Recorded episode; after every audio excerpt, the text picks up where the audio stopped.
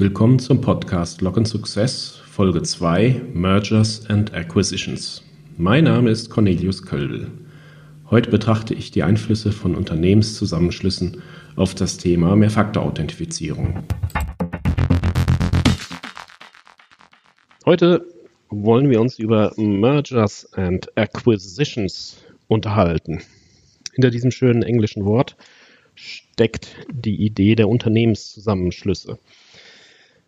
Warum gibt es Unternehmenszusammenschlüsse? Nun ja, ähm, das wissen Sie vielleicht besser als ich.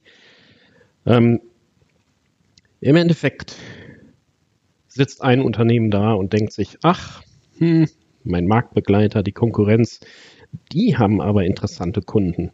Hm, die hätte ich auch gerne. Nun ja, und statt eben viel Geld in die Hand zu nehmen und irgendwie Aufwand zu betreiben, ähm, die Kunden irgendwie abzuwerben oder vielleicht auch Geld in die Hand zu nehmen und zu versuchen, ein besseres Produkt zu bauen, sodass die Kunden dann äh, zu einem rüberkommen, sagt man halt, okay, ich nehme halt viel Geld in die Hand und kaufe eigentlich einfach das andere Unternehmen. Ähm, Manchmal stecken auch irgendwelche Investoren dahinter, die einfach sagen, ach, äh, wir schließen mal die beiden Unternehmen zusammen. Da gibt es verschiedene Aspekte. Oder zum Beispiel sagt, ähm, kann man auch sagen, okay, der, das andere Unternehmen, meine Konkurrenz, die hat eigentlich ein viel geileres Produkt als ich und ähm, deswegen will ich die kaufen. Aber in der Regel geht es tatsächlich eigentlich um die, ähm, ja, um die Kundenbasis, die Kundenbasis zu verbreitern.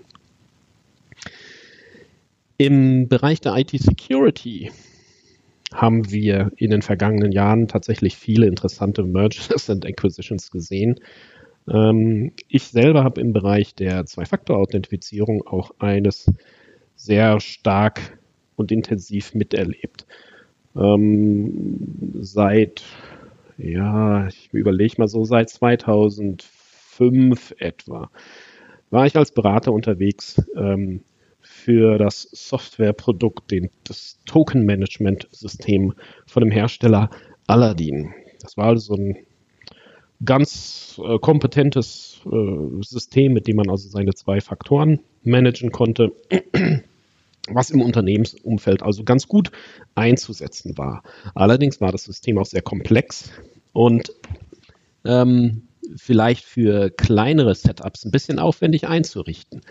Was ich also dann tatsächlich erlebt habe, ist, dass 2008 der Hersteller, mit dem wir da als Partner unterwegs waren, hingegangen ist und Aladdin also ein kleines Marktbegleiterprodukt gekauft hat, äh, und zwar SafeWord hieß das von Secure Computing. Die haben also im Prinzip da so eine Sparte rausgekauft. Ja, und damit haben die tatsächlich erstmal ihr Produktportfolio erweitert, weil sie jetzt im Prinzip zwei Produkte hatten, die ähnliche Dinge gemacht haben, nämlich ähm, äh, zweite Faktoren für Benutzer zu verwalten. Das eine war das etwas größere Produkt und das andere war das etwas kleinere Produkt. SafeWord 2008 hieß das, haben sie dann dazu gekauft. So, ähm, allerdings bereits 2009 kam SafeNet um die Ecke das war ein etwas größerer IT-Security-Player. Der hat nämlich dann Aladdin gekauft.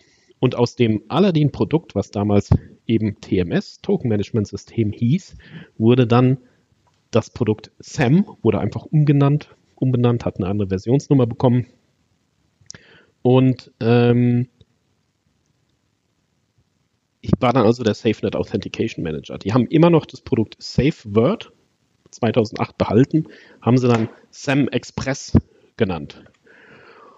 Yo, 2012 hat SafeNet noch einen anderen Hersteller, CryptoCard, dazu gekauft mit dem Produkt Black Shield. Das war im Prinzip ein Management-System, Zwei-Faktor-Management-System in der Cloud. Ähm, 2014 kam Gemalto um die Ecke und hat SafeNet gekauft. Und Gemalto war auch schon im Smartcard-Umfeld unterwegs und hat auch ein riesen Produktportfolio sowieso schon gehabt. Also warum die die jetzt gekauft haben, ja, vielleicht wollte man da einfach die Konkurrenz wegkaufen. Und 2018 kam Thales, noch ein größerer Hersteller, und kaufte Gemalto. daraus entstand dann einfach mal irgendwann meine These, dass ich sage, hey, wenn du einen wenn du ein richtig gutes Zwei-Faktor-System hast, dann wird es untergehen. Denn was hat das am Ende des Tages für den Kunden bedeutet? 2018 stand also Thales da, der letzte Käufer, hat sich sein riesen aufgeblähtes Produktportfolio angeschaut, was durch die ganzen Zusammenkäufe quasi immer größer geworden ist und hat festgestellt, boah, wir können es nicht mehr handeln. Wieso haben wir so viele verschiedene Produkte, die eigentlich alle das Gleiche tun? So. Und jetzt wurde halt der Rotstift angesetzt. Es wurde also gesagt, okay, dieses Produkt braucht man nicht mehr, dies nicht mehr, ähm, das ist zu aufwendig zu pflegen. Und da wurden also nach und nach alle möglichen Produkte ausgefasst, wurden als End of Sales und schließlich End of Life deklariert. Und geblieben ist im Wesentlichen ähm, das Cloud-Produkt als überteuertes Angebot. Viele Kunden, die ich damals hatte, hatten im Prinzip zum Beispiel äh, den SafeNet Authentication Manager im Einsatz. War gut, hat gut funktioniert. Das war ein On-Premise-Produkt. Das hatte, ähm, da hat der Kunde initial eine Lizenz gekauft und hat halt seine jährliche Maintenance bezahlt. Das wurde als End of Life erklärt, mit dem Ergebnis, dass der, dem Kunden ein Wechselangebot gemacht worden ist.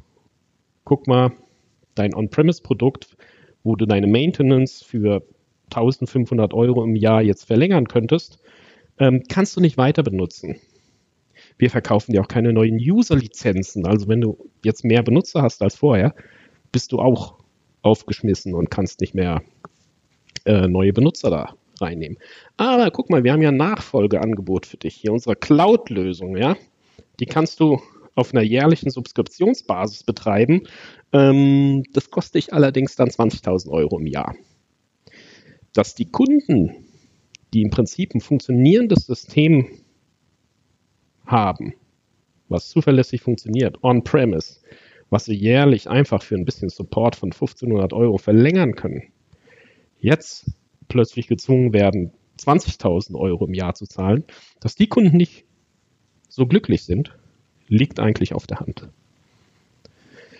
Ja, und das ist eigentlich vor allem eben auch dadurch getrieben, dass viele Software, die durchaus gut ist, dass diese Software aber trotzdem proprietär ist und von börsennotierten, umsatzgetriebenen Unternehmen ähm, entwickelt wird. Warum ist das Problem börsennotiert? Naja, wenn ich eine Software von einem börsennotierten Unternehmen im Einsatz habe, kann halt sein, dass das börsennotierte Unternehmen gekauft wird. Und wenn der Softwarehersteller von der Software die ich im Einsatz habe, gekauft wird, kann eben am Ende des Tages genau sowas bei rauskommen. Warum ist das Problem mit proprietärer Software? Klarer Fall. Wenn ich eine proprietäre Software am Start habe, ähm, habe ich keine Möglichkeiten mehr, diese Software weiter zu betreiben. Oder wenn mir meine Benutzerlizenzen auslaufen, also ich habe meinetwegen für 1000 Benutzer die Software lizenziert, jetzt kommt aber mein 1001. mein 1002. Mitarbeiter und die kann ich mit dieser Software jetzt nicht mehr bedienen und ich kann darin auch nichts ändern, weil ich an der Software nichts ändern kann. Ja, und das heißt, am Ende des Tages muss ich migrieren. Ja, meine Software, die ich da hatte, mit der ich vom Prinzip her gegebenenfalls super zufrieden bin. Diese Software kann ich aber trotzdem nicht mehr ein, weiter einsetzen. Nicht, weil sie mir nicht mehr passt, nicht, weil sie nicht mehr funktioniert, nicht, weil sie blöd ist, sondern einfach, weil der Hersteller keine Lust mehr hat, sie mir zu verkaufen. Das heißt, ich muss migrieren und das bedeutet Kosten, Kosten, Kosten. Ja, der Hersteller sagt, wie schon gesagt, hey, guck mal, migriere zu meiner super, in Klammern schweineteuren Cloud-Lösung.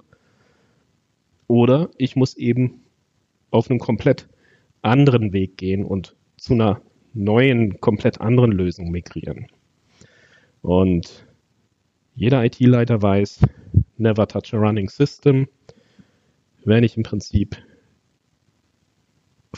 eigene Workflows umbauen muss, die ich gewohnt bin. Wenn ich meinen Benutzern sagen muss, hey, du hast bisher immer so gearbeitet, aber hey, wir migrieren jetzt woanders hin, gewöhn dich jetzt bitte um, dass das einfach Zeit und Ärger bedeutet. Und wie wir solche Migrationen im Prinzip wunderbar abbilden können, worauf es dabei ankommt, worauf man achten muss bei einer Migration, wie man die vernünftig vorbereiten kann und auch ähm, schnell, smooth und ohne Schmerzen durchführen kann. Das wollen wir uns dann in unserer nächsten Sendung angucken. Vielen Dank fürs Zuhören.